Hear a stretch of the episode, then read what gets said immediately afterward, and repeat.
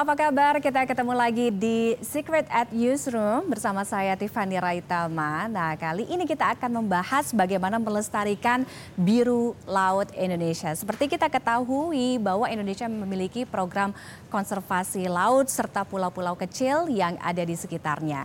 Dan targetnya sebanyak 30 persen dari total luas wilayah laut Indonesia ini akan menjadi area konservasi tepatnya pada tahun 2045 mendatang.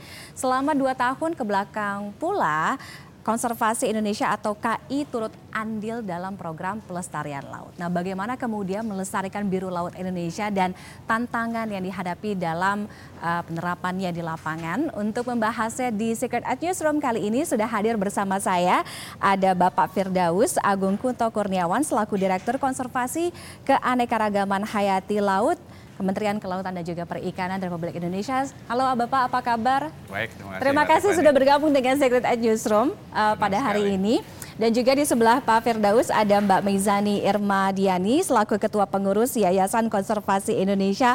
Mbak Mei apa kabar? Baik, apa kabar? Terima kasih ya. Terima kasih sudah kita bawa dari laut ke sini. Dengan senang hati. kita sama-sama akan membahas bagaimana melestarikan Biro Laut Indonesia. Tapi mungkin saya akan ke Mbak Mei terlebih dahulu. Dari konservasi Indonesia sendiri, apa sih yang menjadi uh, fokus kurang lebih selama dua tahun terakhir dalam pelestarian ekosistem laut Indonesia ini?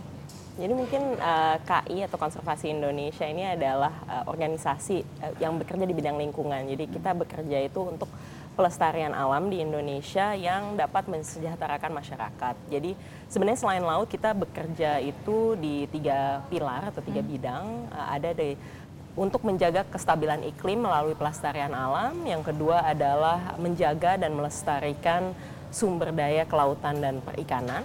Uh, dan juga kita bersama-sama mitra membangun ekonomi yang berkelanjutan dan juga ramah lingkungan. Oke, jadi kelestarian alam, kemudian sumber daya itu tadi, untuk pelestarian lingkungan itu tadi ya.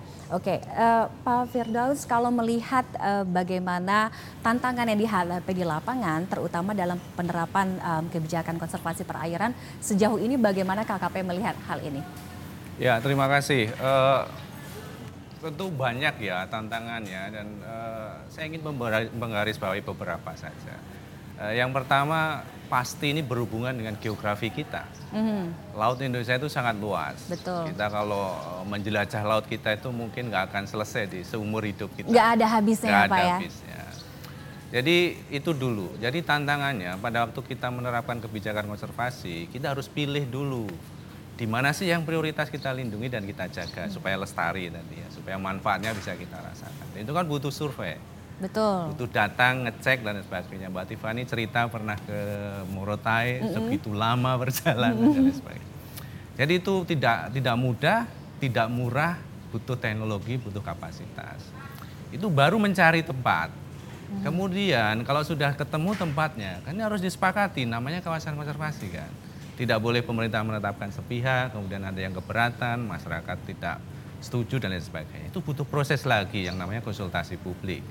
Dan itu harus disepakati antara stakeholder baik e, di tingkat pemerintah, pemerintah daerah maupun masyarakat dan lain sebagainya. Nah, itu semua selesai kemudian ditetapkan sebagai kawasan konservasi. Masuklah ke tantangan berikutnya, kan tidak selesai dengan ditetapkan. Hmm. Supaya tetap terjaga, terlindungi, bermanfaat kan harus dikelola dengan baik. Nah, itu butuh effort. Nah, effortnya besar sekali mulai dari sumber daya manusia, sarana prasarana, pendanaan, kelembagaan, operasional, pengawasan, pembinaan, edukasi, you name it lah gampangannya yeah. gitu. Nah kemudian setelah itu tentu menunjukkan bagaimana ini bermanfaat. Ini kan tantangannya di situ. Konservasi takes time, Betul. belum keluar benefitnya.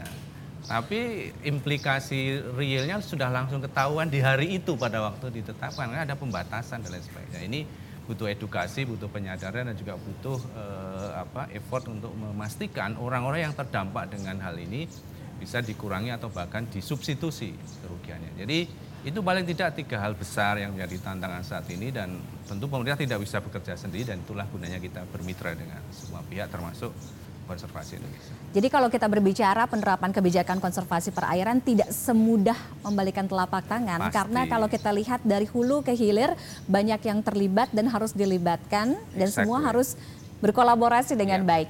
Tapi kalau mungkin kita tarik selama berapa tujuh tahun terakhir gitu Pak, tujuh tahun terakhir um, bentuk atau wujud konkret nyata dari Kementerian Kelautan Perikanan sendiri terhadap penerapan kebijakan konservasi perairan di Indonesia mungkin bisa dielaborasi Pak?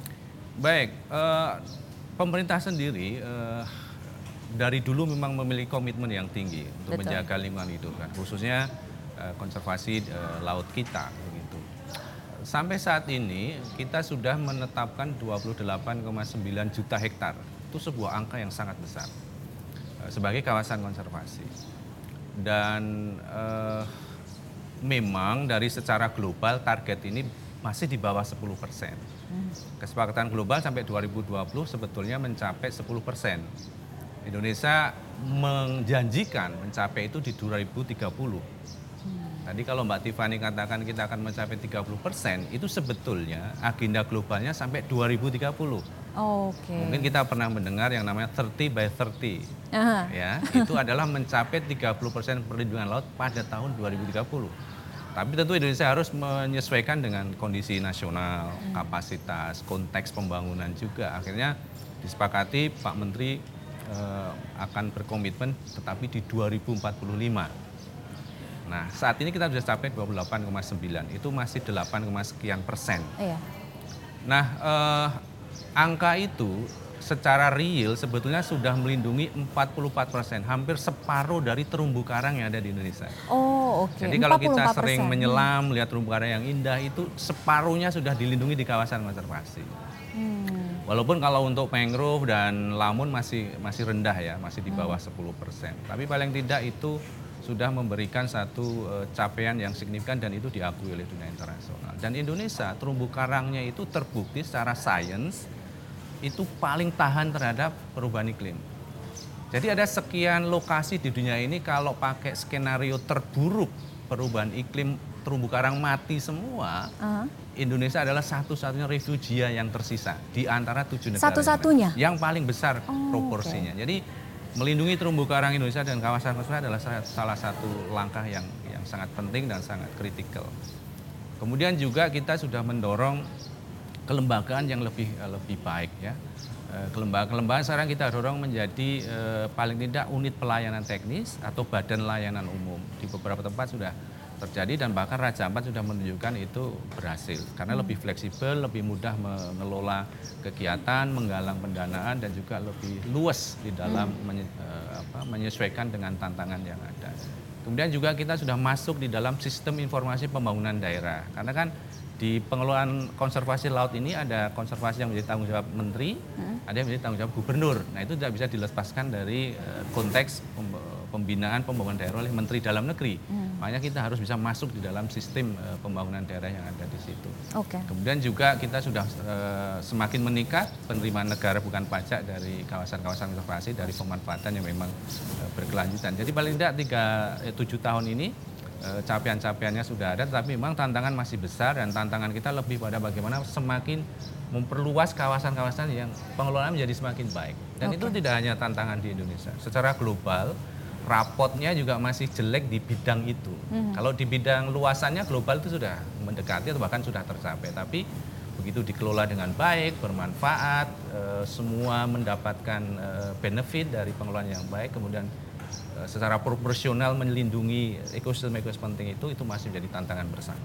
Oke, kalau itu tadi capaian dari um, Kementerian Kelautan Perikanan untuk mencapai capaian tersebut apalagi memenuhi target tersebut kan butuh dukungan. Pasti. Nah, saya mau tanya dari Mbak Mei dari Konservasi Indonesia bagaimana kemudian uh, Konservasi Indonesia bisa juga terlibat dan juga membantu mendukung untuk uh, pencapaian tersebut sesuai tadi targetnya yeah. kan 2045 kita uh, tadi kita sempat singgung. Jadi memang kita sudah cukup lama bekerja dengan uh, pemerintah ya dan kita memang di sini selalu bekerja dengan mitra seperti pemerintah ataupun mitra di lapangan hmm. dan salah satu uh, program kunci kita itu adalah yang nomor satu tadi yang Pak Firda juga sebutkan bahwa pertama harus uh, bisa mendukung proses uh, identifikasi di mana sih eh, daerah-daerah penting itu. Hmm. Jadi kita sebagai organisasi pemetaannya, pemetaannya. Ya. Jadi kita sebagai organisasi yang memang uh, berbasis sains gitu ya, kita punya tim teknis yang cukup uh, kuat juga dan mitra-mitra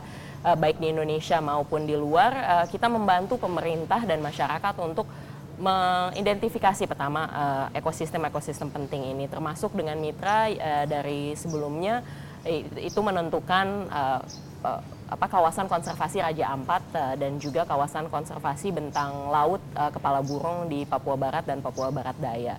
Tetapi selain uh, dari bidang sains yang kita juga bantu dukung uh, prosesnya ini adalah proses bersama masyarakat. Jadi sebelum kawasan konservasi ini bisa dibentuk, uh, yang tadi juga sudah disampaikan oleh Pak Firda, banyak sekali proses yang harus dilakukan di tingkat tapaknya. Hmm. Jadi kita bisa lihat contohnya itu uh, kalau di Raja Ampat dimulai dengan deklarasi adat dulu. Jadi oh. sebelum kawasan itu terbentuk uh, apa secara formal uh, di pemerintah ter, sudah dilakukan deklarasi adat. Jadi dipastikan masyarakat di lapangan itu mengetahui apa sih yang dimaksud kawasan konservasi, dampak tadi uh, dengan adanya kawasan konservasi dengan penghidupan mereka atau kehidupan sehari-hari mereka seperti apa. Lalu juga um, proses uh, selanjutnya adalah mendukung proses penguatan uh, kapasitas uh, dari segi masyarakat maupun pembentukan-pembentukan lembaga yang sudah dilakukan oleh pemerintah. Jadi saling kita sebagai mitra kita saling mendukung gitu ya. Hmm.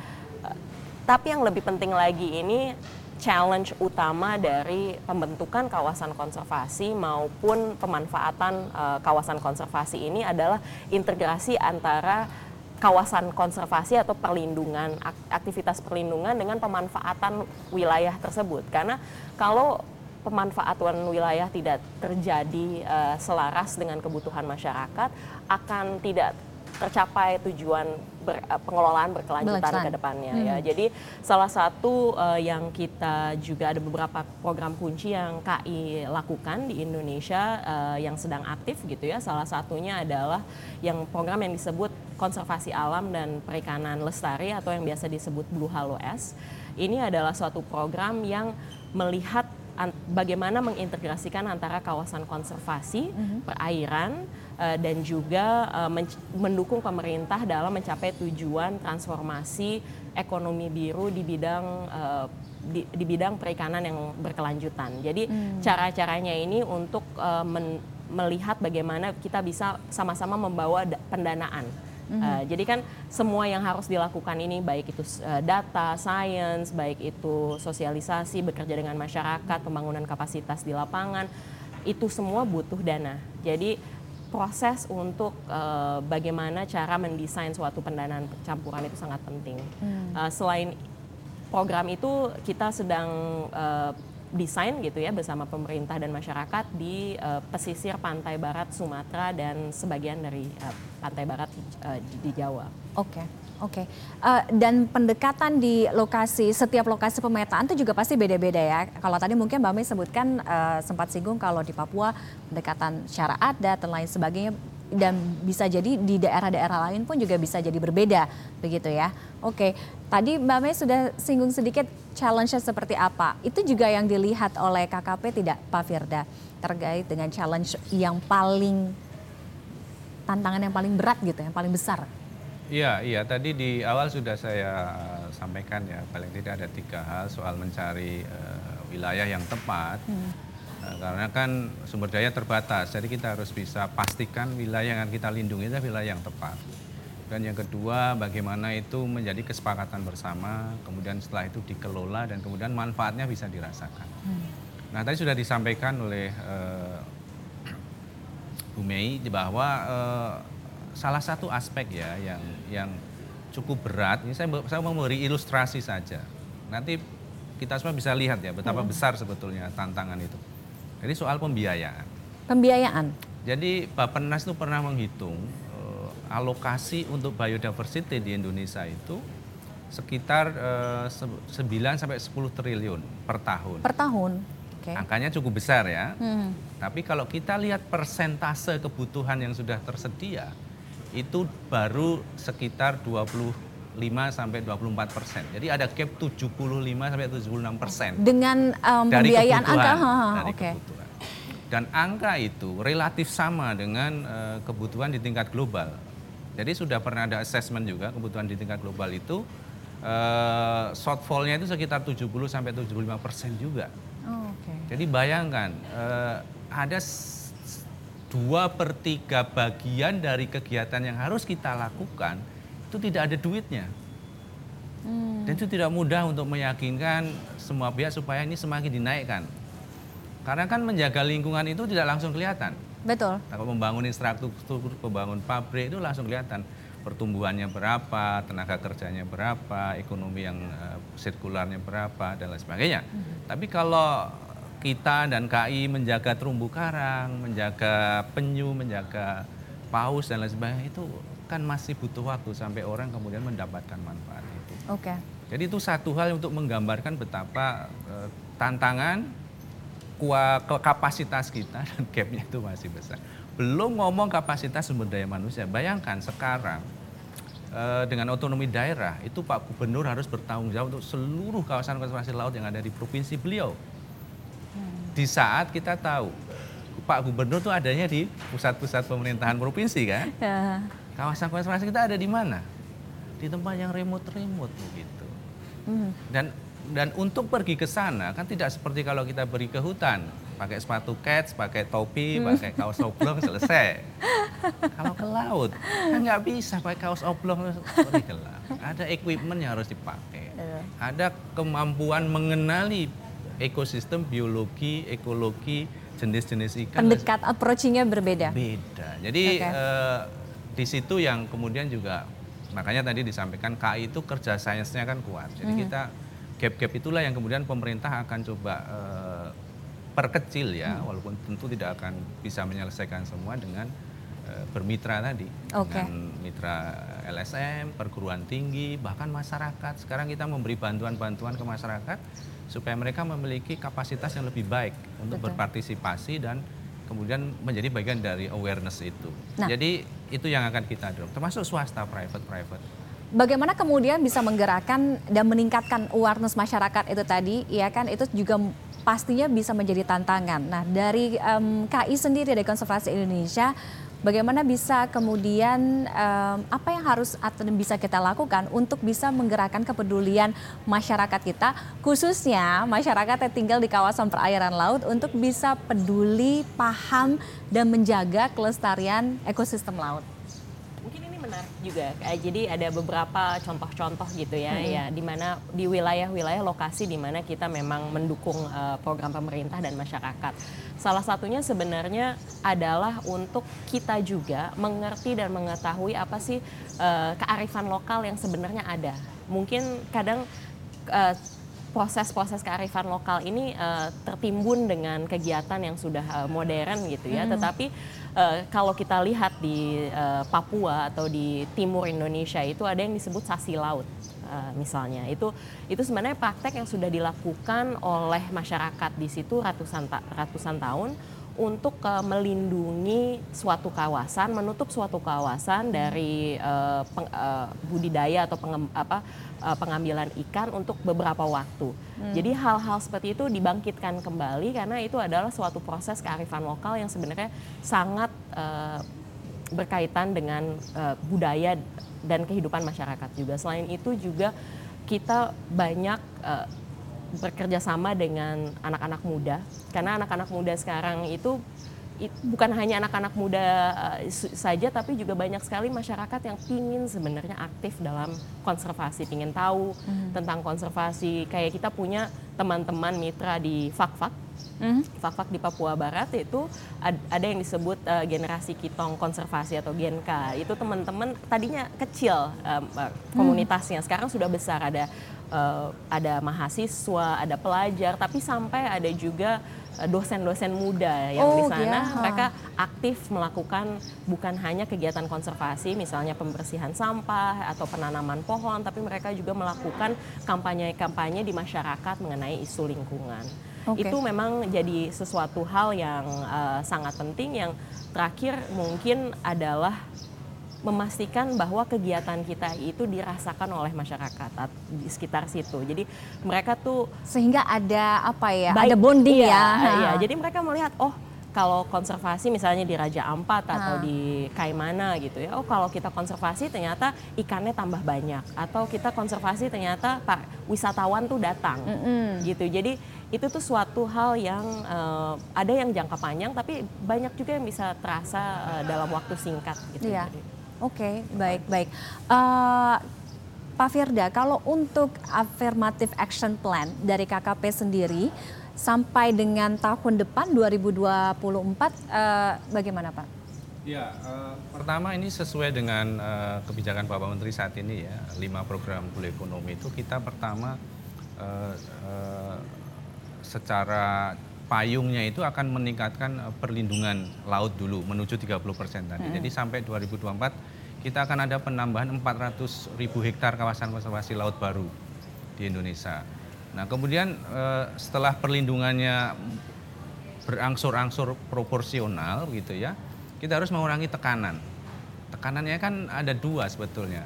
Dari kegiatan perikanan dan non perikanan kan gitu ya. Nah, dari kegiatan perikanan sudah akan diterapkan penangkapan ikan terukur kan begitu. Jadi lingkungan laut itu semakin sehat, semakin produktif, ikan makin banyak, tetapi tetap nangkapnya harus diatur dengan kuota kan, nggak boleh melebihi batas ketika ikan itu nggak bisa berkembang dengan baik.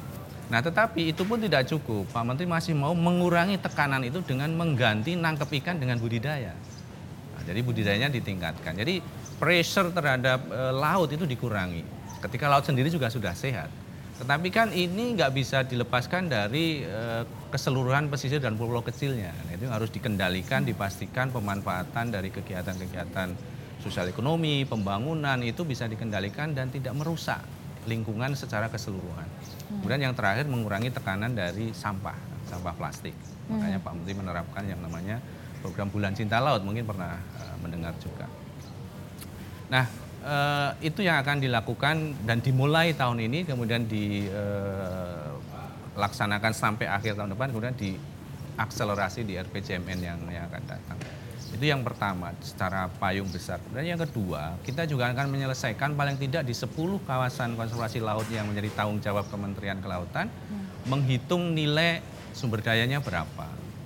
Jadi ini yang namanya valuasi itu kan sebetulnya eh, sudah lama ya di- dipraktekkan di penelitian-penelitian, tetapi bagaimana itu kemudian ketemu dengan relate dengan keseharian masyarakat, keseharian pemerintah daerah dan lain sebagainya itu yang kemudian akan kita eh, tingkatkan. Yang namanya dengan neraca sumber daya laut atau ocean accounting. Jadi kita akan hitung, kita akan tunjukkan bahwa eh, ekosistem laut kita yang di kawasan ini itu mempengaruhi kehidupan sosial ekonomi yang mana dan berapa. Karena tadi eh, Bu Mei sudah sampaikan ya itu supaya terasa gitu ya, itu gimana? Kita harus paling gampang harus diduitkan kan. Dan duit itu harus ditunjukkan kalau itu mengalir gitu. Jadi terumbu karang satu hektar itu bernilai sekian juta, itu mengalir ke ekonominya itu berapa? Taruhlah eh, 100 juta, mengalir, mengalir ke ekonomi lokalnya 50 juta. Dalam bentuk apa? Pariwisata, ikan karang, dan lain sebagainya. Kemudian yang menikmati siapa? Itu sementara belum kita miliki informasi. Jadi sampai tahun depan kita akan selesaikan minimal di 10 dulu dan kita tunjukkan bahwa memang ini sesuatu yang sangat berharga yang Oke. dilindungi. Kemudian yang ketiga tadi itu kita akan mendorong semakin banyak dibentuk badan layanan umum supaya kelembaganya lebih luas, lebih eh, bisa men-tapping sumber pendanaan kan sebetulnya potensi pendanaannya itu juga tidak tidak sedikit tetapi karena administrasi kita, regulasi kita dengan yang ada sekarang ini agak kikuk gitu loh. Tapi kalau badan layanan umum itu dia lebih leluasa untuk bergerak. Jadi paling tidak tiga hal itu yang akan kita pastikan termasuk yang 30% itu harus masuk di tata ruang revisi tata ruang laut. Oke. Intinya kan di situ. Kalau nggak di tata ruang kan ya siapa yang mau mem- memastikan itu? Iya, iya, iya. Jadi itu yang yang akan kita pastikan tercapai sampai tahun depan. Oke, itu yang dipastikan tercapai. Kebijakannya ada, kemudian eh, juga bagaimana memastikan bahwa pemanfaatannya itu juga akan ada dan berkelanjutan ya. Nah, dengan hal-hal tersebut, eh, Mbak Mei melihat bagaimana kemudian masa depan laut Indonesia? Saya sih cukup optimis ya. Sebenarnya kalau orang kalau kerja di konservasi itu e- emang harus harus optimis, Harus optimis. ya. dan harus punya strategi-strategi gitu kan. Karena eh, apa ini laut ini tuh bukan hanya penting untuk uh, secara teori gitu ya dengan uh, isu global dan sebagainya, tapi ini adalah suatu sumber daya paling penting buat Indonesia hmm. kesehatan laut ini dan kita lihat juga dengan adanya pemerintah yang punya visi maupun komitmen yang sangat tinggi dan kita lihat masyarakat juga sudah mulai mengetahui apa-apa sih isu lingkungan dan isu laut yang perlu jadi perhatian ini menjadi sumber daya sendiri untuk kita bisa uh, bisa optimis dan -hmm. kita lihat juga ada juga nanti program-program lain gitu ya di mana kita harus juga banyak mengembangkan model-model bisnis uh, berkelanjutan di uh, untuk menjaga laut yang lestari ini. Jadi kita juga menggandeng pemerintah udah menggandeng LSM tapi mereka juga menggandeng masyarakat, masyarakat. dan juga bisnis ke ke depannya eh, eh, model-model bisnis yang benar-benar berkelanjutan yang baik uh, ramah lingkungan maupun melakukan proses perikanan yang berkelanjutan ataupun pengembangan yang ramah karang gitu seperti hmm. seperti itu tuh menjadi penting karena semakin banyak model-model yang berhasil atau model-model bisnis atau model-model pengelolaan yang baik itu bisa menjadi inspirasi dan juga bisa direplikasi di tempat-tempat lain. Hanya dengan itu Indonesia dan dunia ini bisa uh, benar-benar mencapai tujuannya dan uh, punya kesempatan untuk benar-benar melestarikan laut lah ke depannya. Oke, kalau Mbak Mei sangat optimistis ya dari Konservasi Indonesia, uh, dari KKP, Pak Firno juga begitu. Saya mau ajak apakah warganet kita, masyarakat kita juga sama optimistisnya dalam menjaga kelestarian laut? Oke, ini dia uh, polling yang sudah kita uh, sebar di sosial media. Jadi pertanyaannya punya pesan nggak untuk uh, wisatawan supaya kelestarian laut Indonesia ini tetap terjaga? Yang pertama dari Andik dot dua puluh underscore biasakan tanggung jawab atas sampah. Nah, itu yang paling penting juga ya. Bagaimana kita melihat ini menjadi salah satu tantangan uh, Pak Firda dan juga Mbak Mei. Bagaimana bisa uh, memiliki tanggung jawab uh, terhadap sampah itu yang ada di laut. Kemudian pikirin deh anak cucu kita, kata Ahmad Rainan Damulia. Selanjutnya dari Efremius uh, Efremsius Rivaldo underscore 24 jangan buang sampah sembarangan ikutin aturan yang ada.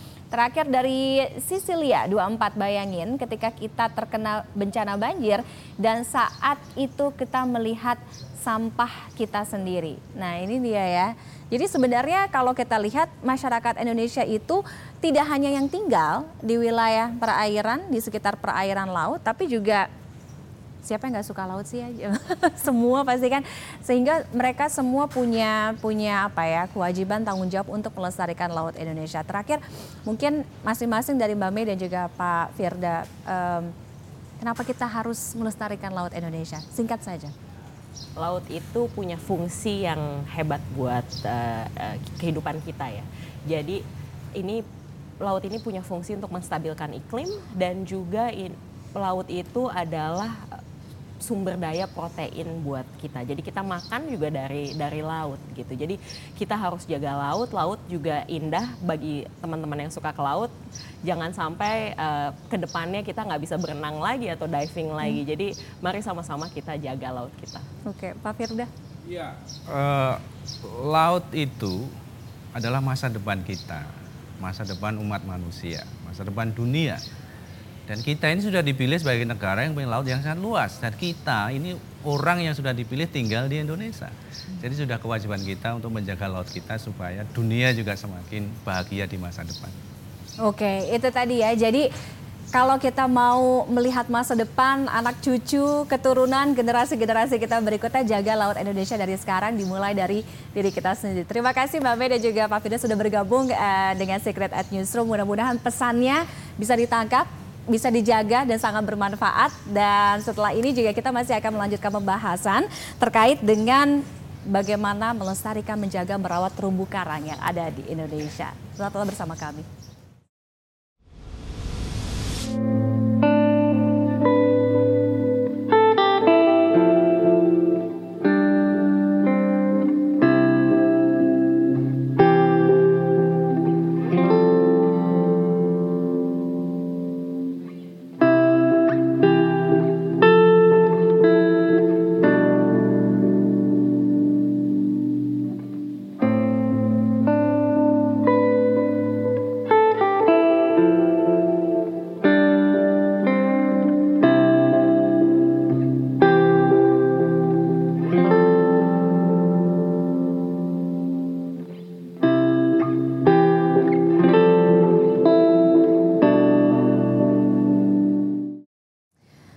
Masih bersama kami di Secret at Newsroom. Masih bersama saya Tiffany Raitama. Kalau tadi sebelumnya kita sudah membahas bersama uh, Pak Firda dari Kementerian Kelautan Perikanan dan juga ada Mbak Mei dari Konservasi Indonesia terkait bagaimana uh, konservasi perairan Indonesia, bagaimana tantangannya, kemudian kebijakan terkait hal tersebut.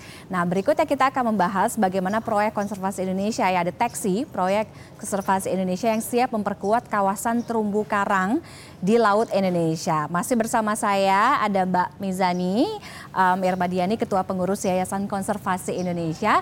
Dan di sebelah Mbak sekarang udah ganti ganti udah ganti pemain. ada Pak Ahmad Bayhaki, Sustainable Seascapes Program Director Konservasi Indonesia. Disapa Paki ya Pak. Terima kasih Bapak sudah bergabung dengan Secret Ed Newsroom uh, di kesempatan kali ini.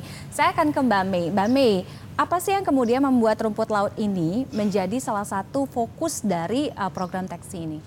Jadi teksi itu kan terumbu karang sehat Indonesia. Mm -hmm. Jadi program ini tuh salah satu uh, cara di mana kita benar-benar melihat bagaimana menjaga laut dan juga uh, membentuk tadi ekonomi yang positif atau ramah lingkungan. Dan kenapa fokusnya itu rumput laut? Karena kita lihat banyak rumput laut ini menjadi sebenarnya primadona ekonomi Indonesia juga. Betul. Di beberapa tahun yang lalu eh, dari beberapa tahun yang lalu mungkin pendapatan Indonesia uh, dari rumput laut itu sekitar 26 uh, eh, miliar dolar uh, hmm. untuk GDP Indonesia. Jadi ini cukup besar juga dan terus berkembang.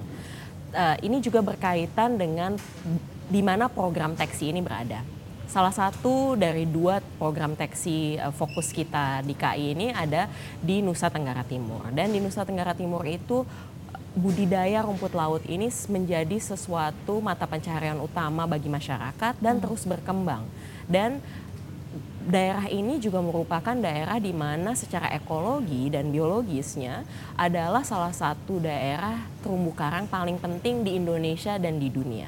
Oh. Jadi biasanya itu kalau kita ke lapangan kita bisa lihat uh, rumput laut ini budidayanya ini biasanya di pinggir pantai atau ah. dekat terumbu karang. Iya betul. Jadi kita ingin memastikan uh, bersama masyarakat, pemerintah maupun bisnis gitu ya pelaku usaha bagaimana cara pengembangan ekonomi ini bisa terus berjalan, tetapi uh, dilakukan dengan cara menjaga terumbu karangnya. Jadi praktek-praktek budidaya terumbu karang yang uh, praktek-praktek budidaya rumput laut yang ramah terumbu karang. Oke, ramah terumbu karang. Kalau tadi Mbak Mei udah sebut uh, salah satu lokasinya itu di Nusa Tenggara Timur, di Pulau Sumba. Tidak hanya penting buat Indonesia, tapi ternyata juga bagi dunia. Ya kan, salah satu yang titik yang paling penting. Nah Pak Aki, kenapa kemudian ini dianggap paling penting dan kenapa memilih itu tadi Pulau Sumba di Nusa Tenggara Timur serta kawasan bentang laut Kepala Burung? Ya tadi seperti Mbak Mei sudah bilang, uh, jadi saat ini terumbu karang sehat Indonesia kan fokusnya ke terumbu karang. Mm -hmm. Sebenarnya di Indonesia banyak lokasi terumbu karang yang bagus-bagus. Tapi di awal program teksi ini kita melihat dua lokasi ini menjadi lokasi yang sangat penting seperti Mbak Mei bilang. Jadi kalau di uh, Taman Nasional Laut Sau, tempat Sumba Timur itu, itu merupakan di namanya Arlindo, arus lintas Indonesia. Jadi pertemuan samudera Hindia, Samudra Pasifik ke situ, bayangkan dua jalur besar lintasan hewan laut, ada paus, duyung, penyu, hmm. semua lewat situ. Nah, jadi kita ingin melihat lokasi yang sangat penting ini, kalau terumbu karangnya dijaga, maka kita akan terus terjaga. Karena menjaga itu bisa dibilang lebih murah atau ekonomis ketimbang kalau sudah hancur kita harus mengembalikan.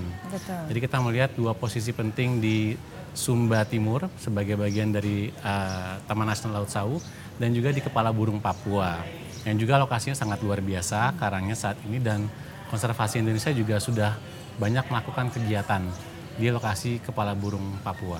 Oke uh, kenapa harus menjaga atau mempertahankan karena nilainya itu tadi ya. Tapi menjaga dan mempertahankan itu biasanya yang paling susah. iya kan? nah, itu butuh keterlibatan. Bagaimana kemudian KI sendiri Konservasi Indonesia Mbak Mei bisa uh, secara konsisten gitu ya mengajak pihak-pihak lain yang terlibat untuk bisa memastikan bahwa upaya perlindungan ini bisa tetap terus berjalan secara berkelanjutan. Itu kan yang paling sulit ya tantangannya gitu. Ya karena konservasi ini kan suatu proses yang jangka panjang. Jadi mm-hmm. memang mungkin strategi-strategi konservasi ini juga akan berbeda di tiap fase uh, pengembangannya. Jadi kalau fokus di program teksi ini sendiri, kita benar-benar melihat dan dari segi terumbu karang ekologisnya di mana yang penting kayak yang kedua itu bagaimana menguat memanfaatkan sistem pengelolaan yang sudah ada. Jadi baik di bentang laut kepala burung itu kan termasuk Raja Ampat dan Fakfak Kaimana. Uh, kalau di uh, Sumba Timur itu termasuk di Taman Nasional Laut Sawu. Ini adalah dua kawasan konservasi yang sudah memang sudah terbentuk gitu ya. Pengelolaannya juga sudah cukup baik. Tetapi kita memperkuat lagi dengan melihat potensi pengembangan ekonomi yang lebih berkelanjutan. Jadi caranya itu adalah dengan membawa proses ada proses sainsnya juga ada beberapa proses studi yang kita lakukan bersama universitas tapi juga ada pengembangan model-model bisnis uh, yang bisa mendukung pengelolaan terumbu karang hmm. ini atau tidak membawa dampak negatif untuk terumbu karang ke depannya. Oke. Okay. Pak Aki, uh, untuk terumbu karang sehat Indonesia sebenarnya background yang dilihat isu gitu ya yang paling concern uh, dari teksi ini tuh apa Pak? Uh, isu utamanya yaitu tadi mungkin program teksi ini agak sedikit berbeda dengan program-program lain karena konservasi Indonesia itu sendiri kami mengusung saat ini program proteksi dan produksi. Jadi hmm. kami ingin menjaga lingkungan tapi sudah saatnya ada terobosan baru nih. Jadi jangan cuma menjaga, tapi kita harus juga meningkatkan perekonomian dari wilayah konservasi dan masyarakat di sekitarnya. Okay. Nah, teks ini berbeda karena selain kita menjaga tadi terumbu karang, kita juga ingin meningkatkan perekonomian masyarakat di situ. Dan yang membuat bedanya lagi adalah kita juga mengidentifikasi usaha-usaha yang ramah terumbu karang hmm. dan juga mencarikan akses permodalan. Jadi kita hmm. nanti ingin uh, salah satunya memberikan uh, pinjaman kepada bisnis-bisnis yang memang ingin mengembangkan usahanya. Jadi bisa lebih besar, tapi mereka syaratnya harus ramah terumbu karang. Hmm. Jadi berdampak positif atau paling tidak jangan sampai merusak. Seperti hmm. itu, itu yang bikin kita beda. Itu yang membuat perbedaan sehingga menggandeng um, apa komunitas masyarakat yang ada di sekitarnya ya, ya. untuk bisa mengembangkan itu Betul. tadi ya. Dan juga uh, dari sektor swasta dan investor. Jadi ini yang yang bagian dari produksinya adalah bagaimana kita memobilisasi atau crowdsourcing uh, dana-dana uh, dan investasi-investasi yang siap di, dikucurkan, uh -huh. tapi ke arah bisnis yang uh, ramah terumbu karang. Nah, itu kan syaratnya ramah terumbu karang. Betul. Itu contohnya kayak apa tuh Pak Pak ya, Agi? Sebenarnya gampang-gampang susah ya. Cuma karena lokasinya di pesisir, uh. jadi memang sebenarnya ini yang kita yang juga pemerintah Indonesia sedang galakkan adalah ekonomi biru. Okay. Jadi lokasi usaha-usaha yang di sekitar pesisir Uh, di sini kita mungkin mulainya dari yang mudah-mudah dulu ya, mudah-mudah gitu ya, hmm. padahal susah. Jadi yang pertama, mudah kayak apa? sektor ekowisata salah oh, satunya. Oh, okay. Jadi di sini kita bisa lihat bagaimana kita bisa uh, mendampingi misalnya yang memiliki homestay atau usaha akomodasi pariwisata supaya mereka juga tahu bagaimana uh, apa namanya mengelola akomodasi yang ramah terumbu karang. Jadi tidak membuang limbah, sampah dan lain sebagainya. Terus uh, tour operator seperti diving operator supaya mereka juga tahu bagaimana berinteraksi dengan terumbu karang. Terus ada juga sektor budidaya rumput laut yang kita lihat dan juga sektor um, perikanan berkelanjutan. Jadi oh. di sini kita berupaya untuk supaya pengusaha ikan juga menjaga terumbu karang karena hmm. mungkin mereka tidak sadar ikan itu akan hidup kalau terumbu karangnya bagus. Jadi kita berusaha supaya upaya-upaya penangkapan ikan yang membahayakan seperti menggunakan peledak itu kan menghancurkan karang, menggunakan racun itu juga menghancurkan karang. Nah, jadi di situ kita beberapa sektor usaha biru yang bisa kita mulai dari situ.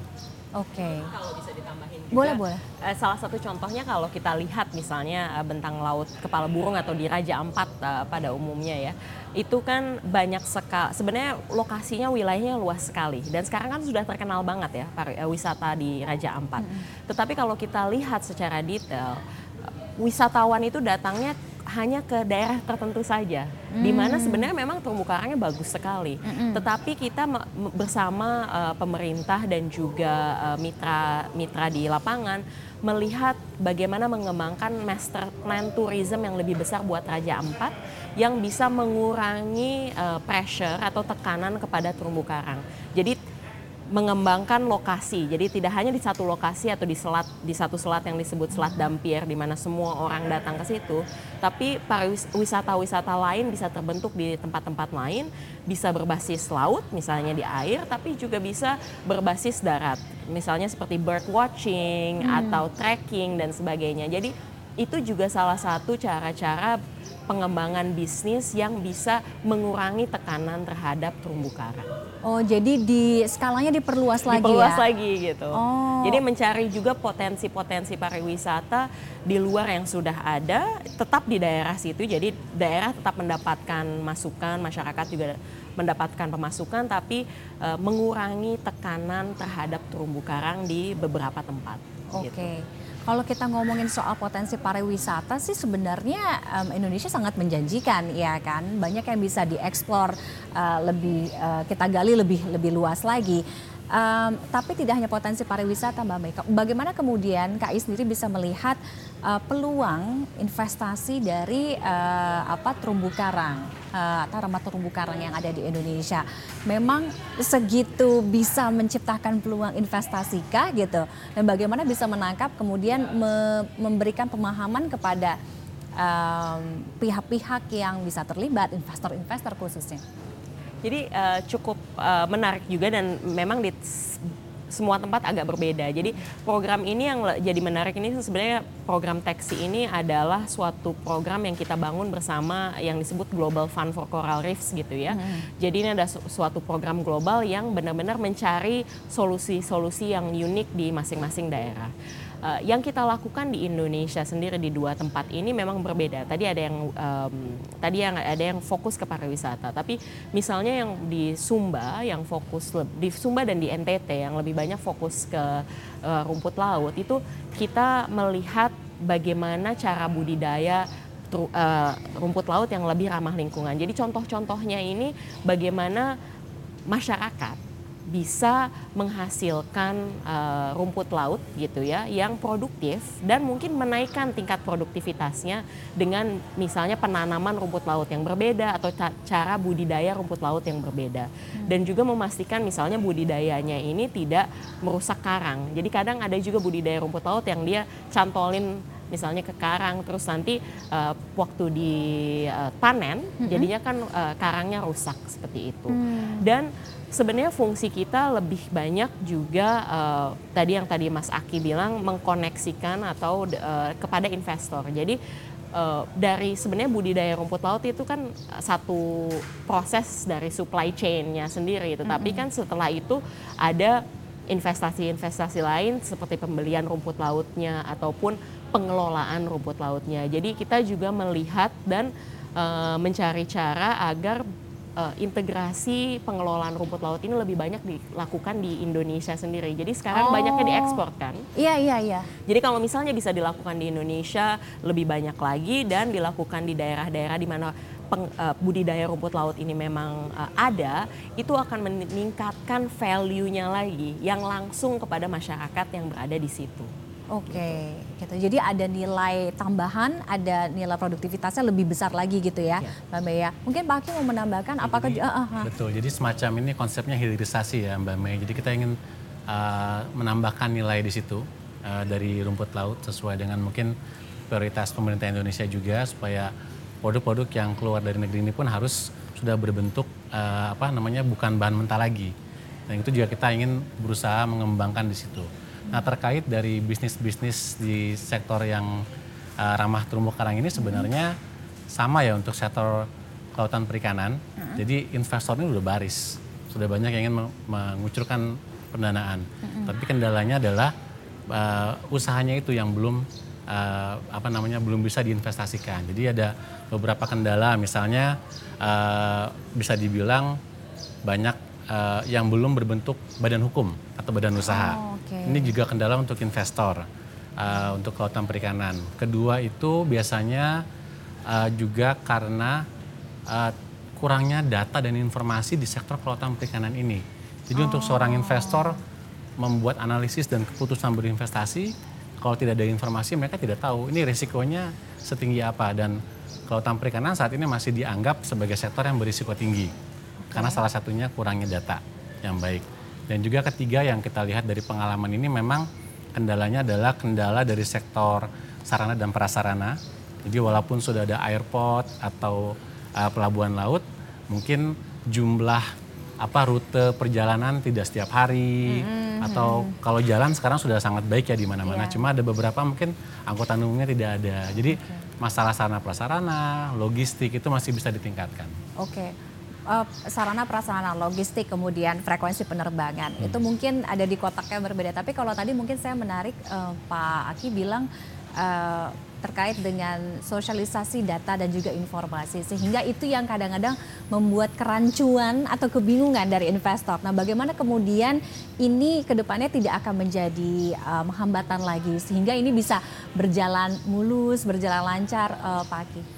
Ya, jadi memang pemerintah Indonesia sudah uh, apa berusaha berusaha lumayan ya sangat sangat besar untuk bagaimana data kelautan perikanan ini bisa digunakan dan dikumpulkan dengan baik. Jadi ada One Data misalnya, dan kami juga membantu. Jadi pemerintah mengumpulkan data dari lembaga-lembaga yang melakukan pekerjaan di bidang kelautan perikanan seperti KI dan teman-teman lainnya juga. Di sini mudah-mudahan informasi yang baik ini bisa digunakan juga untuk seluruh kalangan.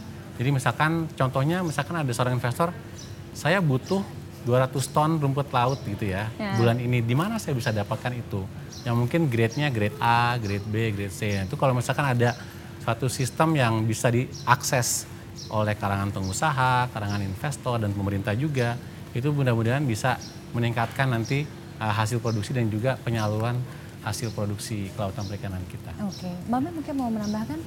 Ya mungkin uh, karena kita juga di sini kan kita adalah lembaga yang bekerja di bidang lingkungan ya. Jadi sebenarnya kita seperti matchmaking lah gitu ya. Hmm. Di sini kita memang membangun uh, enabling condition atau fondasi-fondasi di mana bisnis-bisnis yang ramah karang ya, ramah lingkungan ini bisa terus berkembang dan memberikan aspek-aspek dari segi misalnya pengembangan di bidang sainsnya, datanya ataupun langsung uh, capacity building di lapangan. Jadi memang uh, masih banyak uh, diperlukan jembatan antara uh, apa yang uh, orang inginkan dan apa yang ada di lapangan itu memang harus uh, kita prosesnya ini uh, atau fungsi-fungsi kita ini sebagai jembatan juga uh, hmm. untuk uh, agar itu bisa berjalan dengan lancar. Oke, okay. sedikit saja mungkin um, Mbak Mei uh, proyeksi program dari Konservasi Indonesia sendiri terkait dengan pengembangan uh, ramah terumbu karang. Selain mungkin di dua tempat tadi di uh, eh, NTT kemudian di kawasan bentang laut kepala burung gitu proyeksi ke depannya seperti apa? Atau mungkin nanti akan ada pengembangan di kawasan-kawasan lainnya juga? Kita inginnya juga memang membangun ini uh, lebih besar lagi gitu ya. Tentunya kita fokus ke area-area yang memiliki uh, terumbu karang yang penting gitu ya. Jadi itu tetap menjadi fokus kita ke depan, tapi kita ingin mengembangkan ini juga ke wilayah-wilayah kerja kita lainnya seperti di pesisir uh, pantai barat Sumatera hmm. dan juga kita juga bekerja sama dengan mitra lainnya nanti untuk mengembangkan ini lebih besar lagi mungkin di wilayah-wilayah Indonesia lainnya. Oke, baik. Uh, terakhir Pak Aki, uh, nanti juga saya minta sedikit dari Mbak Mei, uh, bagaimana apa yang harus kita tanamkan dan kita cermati dengan ramah terumbu karang gitu. Sehingga ini ini nggak cuma jadi PR satu dua pihak saja kan. Ini harus ada keterlibatan kemudian sinergi dari berbagai macam stakeholder masyarakat juga tentunya. Ya jadi memang kita di KI juga banyak sekali uh, kerjasama dan kolaborasi dengan berbagai mitra pemerintah nasional daerah supaya kita selaras dengan prioritas negeri ini.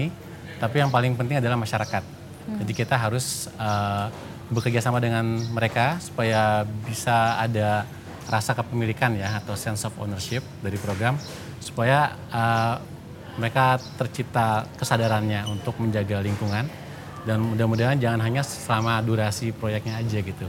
Jadi lepas dari proyeksi mereka uh, bisa mempunyai kesadaran manfaatnya ada loh kalau kita menjaga lingkungan dan ini sudah syukur-syukur uh, terjadi di beberapa lokasi kerjasama kita dengan beberapa masyarakat. Gitu. Oke, bagaimana menjaga terumbu karang sehat, gitu, Mbak Mei? Yang pasti uh, bagian yang penting dari menjaga alam atau lingkungan itu mengetahui apa sih yang kita punya. Jadi uh, kita sebagai uh, orang di Indonesia dan juga sebagai masyarakat global kita harus tahu bahwa terumbu karang ini fungsinya besar sekali hmm. untuk uh, ekosistem dan berkelanjutan hidup manusia.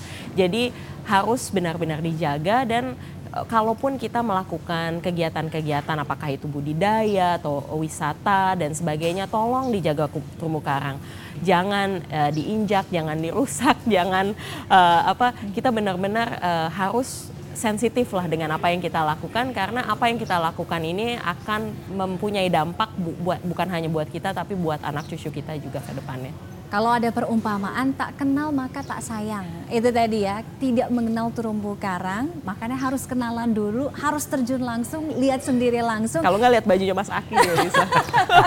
Jangan dari baju aja, harus langsung terjun ke lapangan untuk lihat, oh oke, okay, lihat, cermati, bayangkan bagaimana kalau kita tidak bisa menjaga, tidak bisa melestarikan akan ke depannya seperti apa ya kan itu akan merusak nasib Indonesia juga ya. Terima kasih Mbak Mei uh, Zani Irmadiani, Ketua Pengurus Yayasan Konservasi Indonesia, dan juga Bapak Ahmad Baihaki, Pak Akis Sustainable Seascapes, Program Director Konservasi Indonesia, atas waktunya sudah berdiskusi di Secret at Newsroom. Menarik sekali karena kalau ngomongin soal laut sama ya kayak kita menjelajah laut Indonesia nggak pernah akan ada habisnya ya kan? Nggak bisa hitungan satu dua kali tapi itu harus terus berkelanjutan. Terima kasih sekali lagi mudah-mudahan kita bisa membuka ruang diskusi nanti ya yang lebih uh, besar lagi yang lebih panjang lagi sekalian jalan-jalan ke laut mungkin. Iya. Kita undang kita ya. Oke, saya tunggu undangan. Terima kasih sekali you, lagi. Baik, um, itu tadi Secret at Newsroom. Uh, kali ini bagaimana kita bisa menjaga kelestarian ekosistem laut Indonesia. Terumbu karang juga salah satu di antaranya. Uh, Mudah-mudahan bisa bermanfaat bagi kita semua. Kita ketemu lagi di episode Setrum Secret at Newsroom dengan topik-topik yang nyetrum lainnya. Saya Tiffany Raita Bapak. Sampai jumpa.